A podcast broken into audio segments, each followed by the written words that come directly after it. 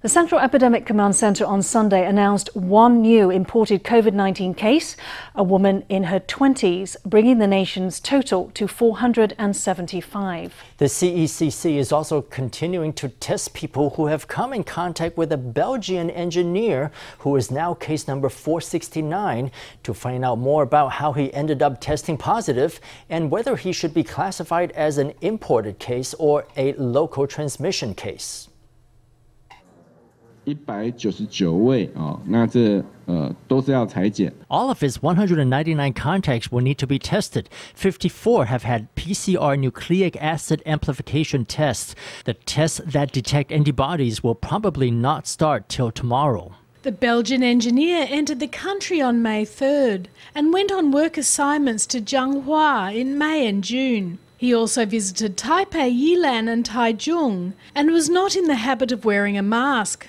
However, the CECC stated there was no need to announce the exact details of his itineraries. For example, we know what shops he visited, the friends who accompanied him, and the shop's employees. We would only make the relevant announcements if we didn't know this. Zhuang Renxiang of the CECC said as it appears the Belgian man had been infected for 10 days, the chances of him infecting others were not high. In fact, he had lost his sense of taste and smell in March, and it is suspected he contracted the virus a while ago. Currently, only particles of the virus have been detected. However, this case has still not been classified either as an imported case or a case of community transmission. Our nucleic acid amplification tests are very sensitive. They can detect even a tiny bit of viral nucleic acid. He was probably infected overseas. The probability of this is comparatively high. Yesterday, during the press conference, we said the possibility of community transmission was comparatively high, but now the possibility of it being an imported case is comparatively high. Chen says no one will really know how the Belgian man became infected until all the tests and investigations have been completed. Sunday was the second day of a memorial that has been set up at the Taipei Guest House for the public to pay their respects to former President Li Denghui. Taoyuan Mayor Zheng Wencan, Health Minister Chen Shizhong, and Control Yuan President Chen Ju were some of the political heavyweights that have gone to pay their last respects to the former leader. The memorial is open to the public from 10 a.m. to 5 p.m. until August 16th.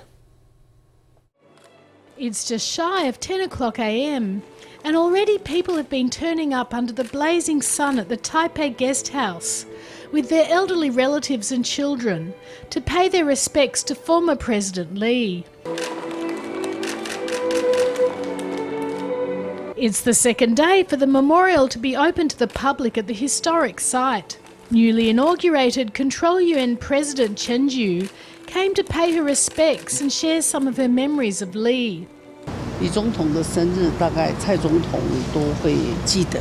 President Lee's birthday is something President Tsai always remembered, and she would prepare some chicken soup and go visit Lee on the eve of his birthday. I always accompanied President Tsai. Each time I went, he would appear to be more frail. He used to be quite loquacious, and then later I noticed that he couldn't express himself completely or say very clearly what was on his mind. One of the things Chen remembered vividly is how much Lee cared about the people of Xiaolin village, which was inundated in a landslide in the wake of Typhoon Morakot. As a 90 year old man, he sympathized with those people. He wanted to go there and pay his respects to the good villagers who perished in the destruction. I think this is something that left a deep impression in my many interactions with President Lee.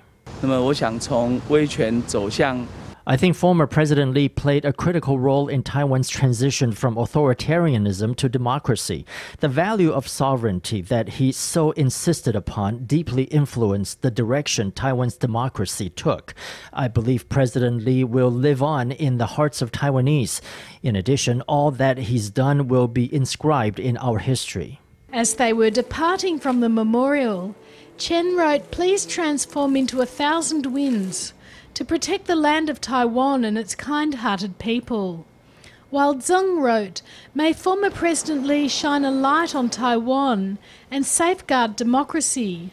Health and Welfare Minister Chen Shih-chung also came and left the words boundless longing during the passing of a giant of our times. In the solemn atmosphere, there was a larger turnout than the previous day.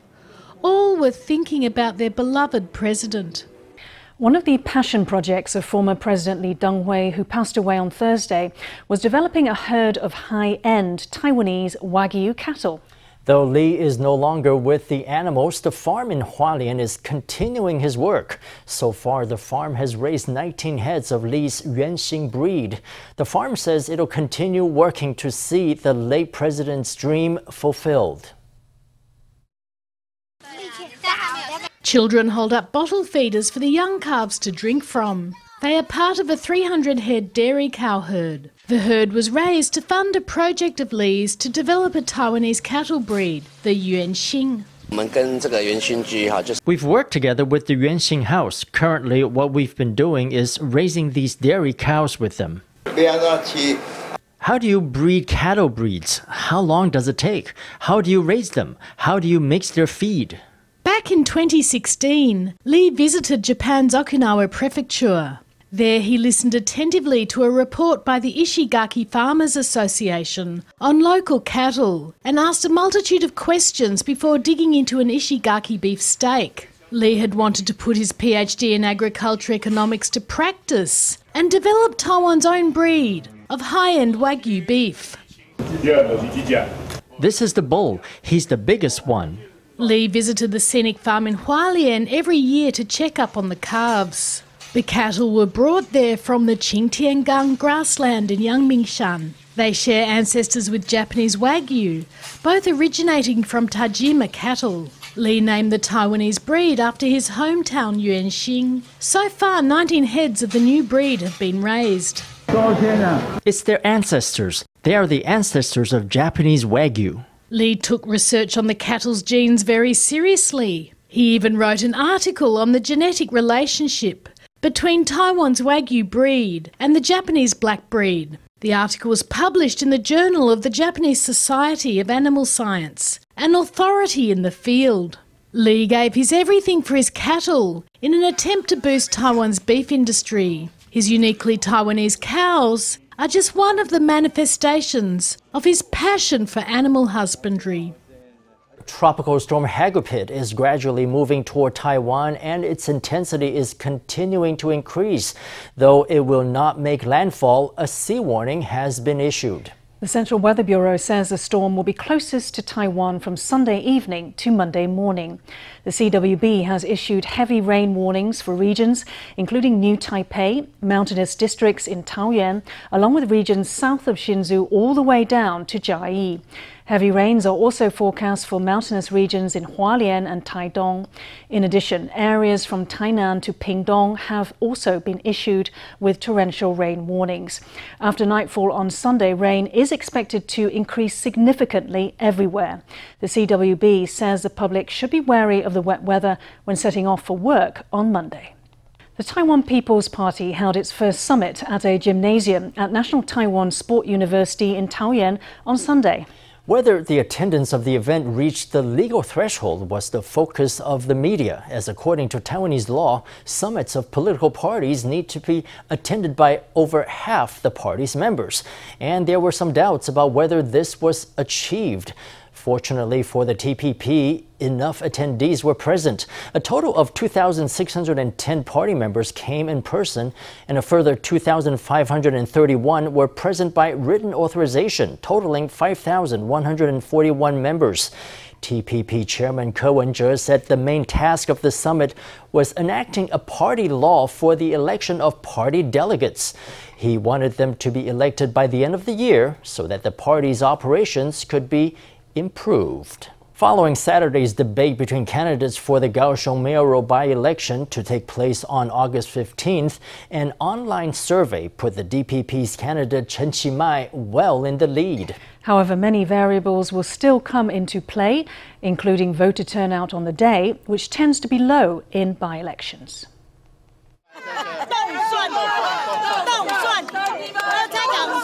Ahead of the upcoming Kaohsiung mayoral by-election, the KMT's Jane Lee proposed a policy to develop Taiwan's rum industry. Her opponent, Chen Chi-mai, shot back that he simply couldn't understand what she was proposing. I'm quite unable to understand some of the policies she mentioned. She mentioned an industry and then said the output value is several tens of billions of NT dollars. She still has to give us a clear explanation of how she plans to do it and whether it is feasible. According to a survey conducted on social media that used the volume of netizens' responses recorded in real time, as the debate between the candidates was held on Saturday, Chen's online support rate hit 58%, a big win of 21 percentage points over his opponent Jane Lee's 37%, Lee was criticised for seeming to be reading from a script and still stumbling over her words, and also for her evasive answers to questions. Uh, I haven't seen this data. I hope everyone can return to normal and that we can keep this election clean. I'd like to thank many young friends and netizens for their attention. We will work harder. Even though Chen appears to be giving a stable performance, analysts within the DPP say to surpass the some 740,000 votes he received in the 2018 municipal elections, he needs voter turnout of at least 46% and an accompanying support rate of 70%. Only then will he have a solid constituency to allow him to implement his own vision for Kaohsiung. 贴近民意， We need to be down to earth and be attuned to public opinion. So, whether it's policies or visiting voters, we hope we can do this step by step, and then our policies can be practical and feasible. Local by elections don't usually get more than a 50% voter turnout. Despite that, Chen is advancing steadily at his own pace. With campaigning in its final sprint, Chen is hoping to solidify his support base and push for a high voter turnout. Retired doctor Paul Lin launched a YouTube channel two years ago after seeing his son do the same thing. Today, he's a self taught videographer, film editor, fashion guru, and internet sensation. Last year, his success caught the attention of international clothing designers who invited him to New York to walk the runway. Join us as we meet an unlikely star of the digital age in our weekly special report.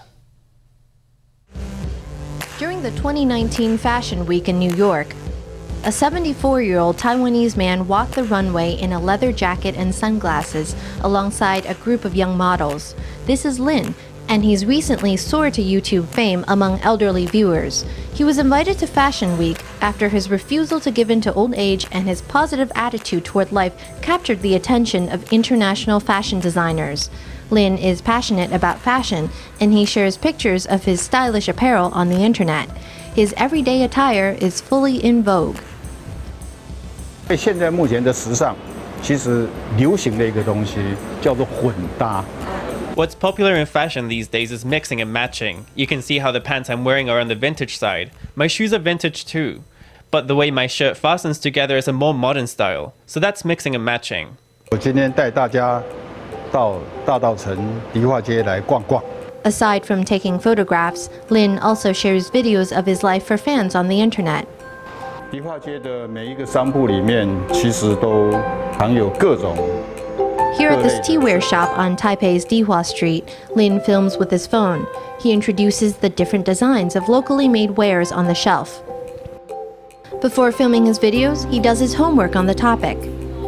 迪化街的一进大概是最重要的一个商业的可以做 display 的地方。那么我们进到第二进，那么二进的地方，它这一间跟别人比较不一样，它二进变成是割一半一半哈。Introducing the unique architecture found in the Dadaochen area, Lin narrates as he films. For him, this is no small challenge. 这个地方是一进，所以他把呃二进，我通常会讲错，但是我会剪，讲错就 I often make mistakes, but then I edit. If I make a slip of the tongue, I just practice over and over again. It's all about trying new things. Lin feels that in the process of learning how to articulate his thoughts, he uses his brain and staves off aging. When it comes to filming, he gets more inspired the more he does it. 这个商品有一个角度，因此如果你把这个茶杯反过来的时候，它看起来事实上是一座山。我的儿子告诉我说，我的美学 取景。 My son once said to me, Your eye for camera angles isn't bad. Once he even said, Dad, why don't you come be my cameraman? 我现在吃零食跟我常那兵爸吃零食是一样的。 Lin's 是低糖 son is the well known YouTuber Lin Guanting, who hosts his own channel called Taiwan Taika's Story. The channel has roughly 560,000 subscribers. The younger Lin once invited his father to join him on his channel. Lin Sr. admits that it was his son's online popularity that made him want to get a piece of the action. He even asked his son to teach him about filming, although he ended up making it on his own. 他就自己 figure out，就是自自学。 He studied up on his own. He taught himself. All I told him was that he may need to speed up his editing because in this generation, everyone is less patient.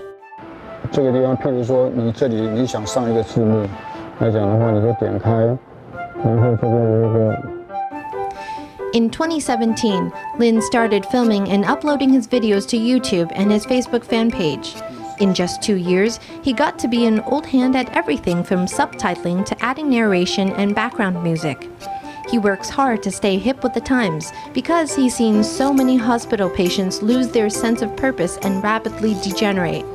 For him, keeping up with new trends is a way to put off old age. When making films, he labors over the fine aspects of what to shoot, what to say, and how to edit. 脑力要训练，因为老人痴呆症是我们卧床的第二名。 You've got to exercise your brain. Among us old people, dementia is the number two cause of incapacitation. So you have to train your brain, and editing videos is one way to do it. I encourage everyone who is entering retirement to consider being a YouTuber because the tools are quite easy to use. You can make a record of your family's history. You can document your child's growth. As the human lifespan continues to increase, the question of how to live a full life in retirement has become a pressing concern. Lin believes that whether the elderly are healthy will have an impact on Taiwan's strength as a nation. 国家怎么治理， 绝对不是用钱来养这些已经病下去、倒下去的人。 From the perspective of national governance, the solution is absolutely not to throw money at people who are sick or bedridden. The solution is to use policies to empower people to stand on their own. Lin has discovered that there are more and more elderly like him, those who are obsessed with the internet.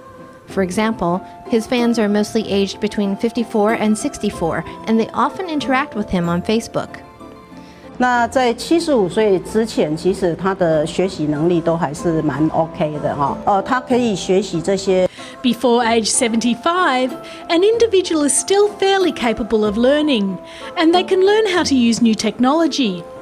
Given the current model of economic development, it's hard for children to live under the same roof as their parents. So the elderly can't rely exclusively on their relationships with their children. Also, when you retire, you slowly lose touch with your co workers. So you need to find something new, establish a new network. This is very important. Lin plans to offer a fashion class for those entering old age. He hopes to recruit those 50 and older who are still in fair health. He wants to help them cultivate a fashionable lifestyle that they can continue into retirement.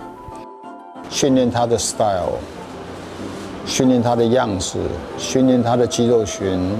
It will train them on personal style and personal appearance. It will train their muscle groups, their mental capacity, and their ability to navigate their social lives. For Lin, fashion is not just about outward appearances, it is also about having a rich inner life. Wielding his camera, Lin treks down large avenues and small alleys, capturing his personal style and recording a marvelous life in retirement. In response to the flood of tourists inundating Penghu recently, its government is planning to implement a travel tax in hopes of discouraging travelers from visiting the archipelago. The tax levied will be between 50 to 100 NT per person. International travel restrictions caused by the pandemic have led many Taiwanese to pick Penghu for their holidays. The Penghu International Firework Festival kicked off on July 6th, further drawing in tourists. Government statistics say as many as 260,000 travellers visited the island in July.